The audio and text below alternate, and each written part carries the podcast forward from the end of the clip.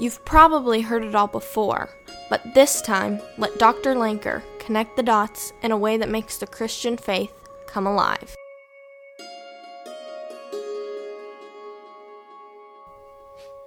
I don't know if you've ever asked the question how literal can we take the Bible? In today's episode, we're going to talk about that question as we talk through the book of Hebrews. The book of Hebrews has been debated for a really long time as to who exactly the author is.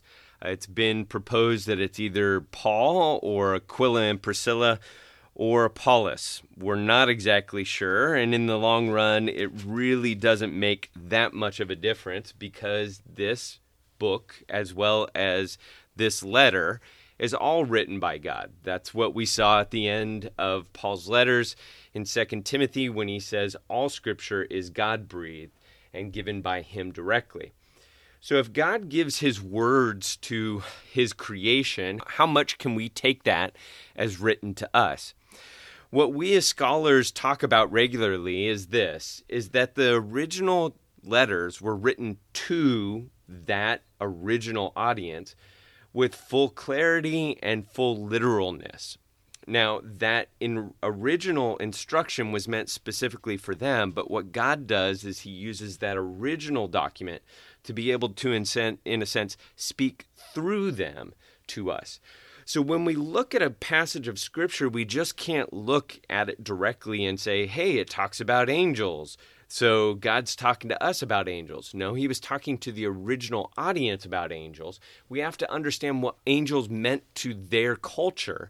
And then, in understanding what, what they meant to their culture, we'll be able to understand how he's speaking through their concern of angels to be able to speak to us today.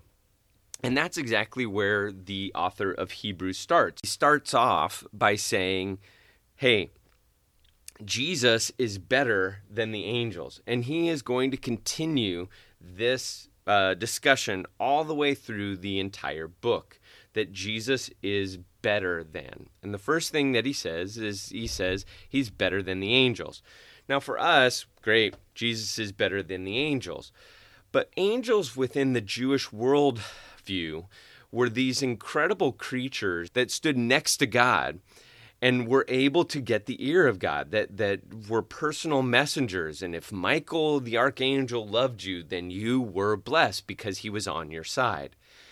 So when we look back at their world and understand that, that that has some connection to some of us. For others of us, maybe not so much. We still in our day talk about guardian angels that watch over children, or we talk about patron, patron saints that we pray to that stand next to God Himself and that get His attention, be able to kind of tell Him what's on our mind. And that's exactly the point that the author of Hebrews is trying to get across is that Jesus has a more direct connection with God because he is God.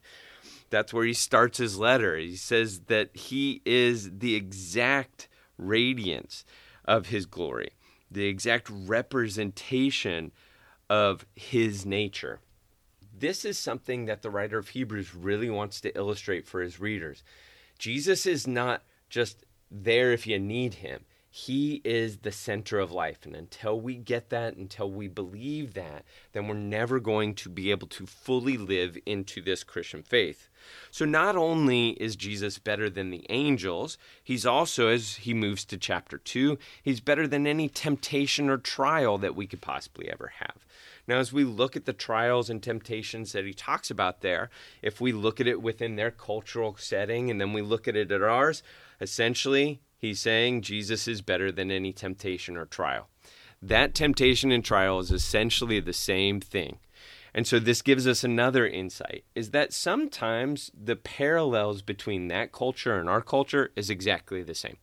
And so we can go ahead and just go, hey, he was talking to them about how Jesus is better than any temptation or trial, and he's talking to us about how Jesus is better than any temptation and trial or trial.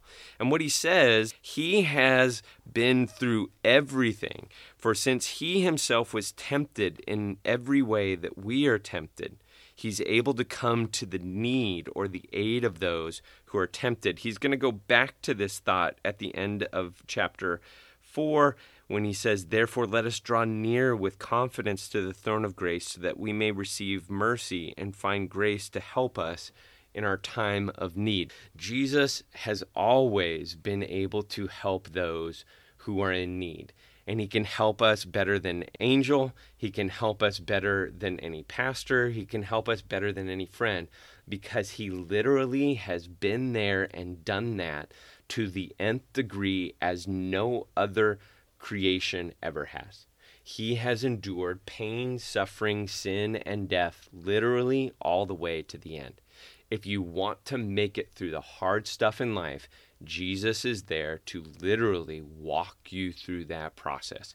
He is a faithful guide, and you can count on him for that every single step of the way. Next, in chapter 3, the author says that Jesus is better than Moses. So what for us? Well, Moses was the founder of faith. He was the one who established kind of this relationship with Yahweh. He, he's the one who went up to the mountain. God spoke directly with and just really just laid down the truth. We don't have a Moses. We don't have somebody within our Christian world that we look at and we go, hey, that's the one that founded the faith. That's Jesus for us. But in our own worlds, this is often what we do, though. We, we put up substitutions. We put up pastors. We put up professors. We, we put up people who are really, really just smart and insightful. They've made it to the mountaintop, they've seen God Himself. They've gotten His instruction and they're living out of that in such a faithful way. And so anything they say, that becomes the foundation for our life. And what the author of Hebrews wants to say to this original audience, and he's saying through this original audience to us, is Jesus is better than any pastor you've ever had. He, he, he speaks more truthfully. You need to go to the source. You need to listen to him. You need to hear his words. You need to follow his instruction. When we do, that's when we're going to find our real path in life and what God's calling us to. The next is in chapter 4 when uh, the writer says that Jesus is better than the Sabbath. For the Jews, the Sabbath was the most blessed thing. It was their day to be able to stop work, to be able to remember that God has everything in control, that He's going to watch over us, that He's going to protect us, that, that He's going to provide everything that we need in this process of life. Well, if the Sabbath was something that they look forward to and, and they were always looking forward to the Sabbath, so are we. We have uh, something very comparable. We are often working for the weekend. We're looking forward to that that time when we're able to get away and rejuvenate and really be able to kind of be reestablished. Well, the writer of Hebrews is going to say, hey, Jesus is better than the Sabbath. He is the one who truly gives us rest. He's the one who fills us up with all that we need so that we can make it through another week, so that we can be whatever it is that God's called us to in our lives. That, that He is our Sabbath rest. And as we rely and rest on Him, then we'll be able to find life the way that it's supposed to be. In chapter 5, all the way through chapter 7, the author puts a really important uh, puts a lot of importance on Jesus is better than the high priest. For us, again, high priest, my priest. It, it, it means little, if anything, to us in our world. But the high priest, within their religious structure at that point in their history, was essentially the one who was in charge of their entire nation. Yeah, they had some foreign occupiers who forced their authority on them, but the people, the person that they listened to was the high priest who guided the nation of Israel. This was, in essence, their president. And, and so, as the author speaks to them, he speaks through them to us and says, you know what? that there is no president that is ever going to put the world together perfectly that that is going to bring us all of God's blessings that that's going to heal every broken part of our society if you put your hopes on somebody like that you are going to be sorely let down over and over and over again from chapter 8 and 9, he's going to say that Jesus is better than the covenant. The covenant was a special relationship that was forever with God and his people. that he would never walk away from them. He was always going to love them. We have the same thing in our world. We have the covenant of marriage. And we often look at our marriages as the thing that is going to be able to hold our lives together. And more often than not, sometimes they're the things that illustrate how broken and how torn apart our lives really are. In chapter 10, he's going to talk about Jesus is better than any animal sacrifice. He, he's better than any restitution. He, he's the one uh, who puts things back, who fixes the problems. We, we, can say sorry all we want to. We can we can do all the things to fix a situation, but only Jesus, only Jesus through his sacrificial death on this cross can really make things right. And we got to trust him in that process. In chapter 11, he's going to go to all these heroes of the faith. He's going to say, "Man, these guys were awesome." They really lived into this life of God. Let's go ahead and follow their example. And he's going to continue and say, let's not just follow his example. Let's follow the greatest hero's example ever. And that's where he ends the letter to the Hebrews in chapter 12 when he says, Let's fix our eyes on Jesus. Let, us in any situation, when, when we feel overwhelmed, when, when we're just going through trials we can't even imagine, when, when we feel like we've lost the foundation of our life, when there's no rest there, when we feel like nobody's putting the world together the way that it needs to be put together, when, when our marriages can't even be counted and relied upon, when, when we can't fix the problems in our lives, let's find Him. He is always present. Let's fix our eyes on Jesus, the author and perfecter of faith.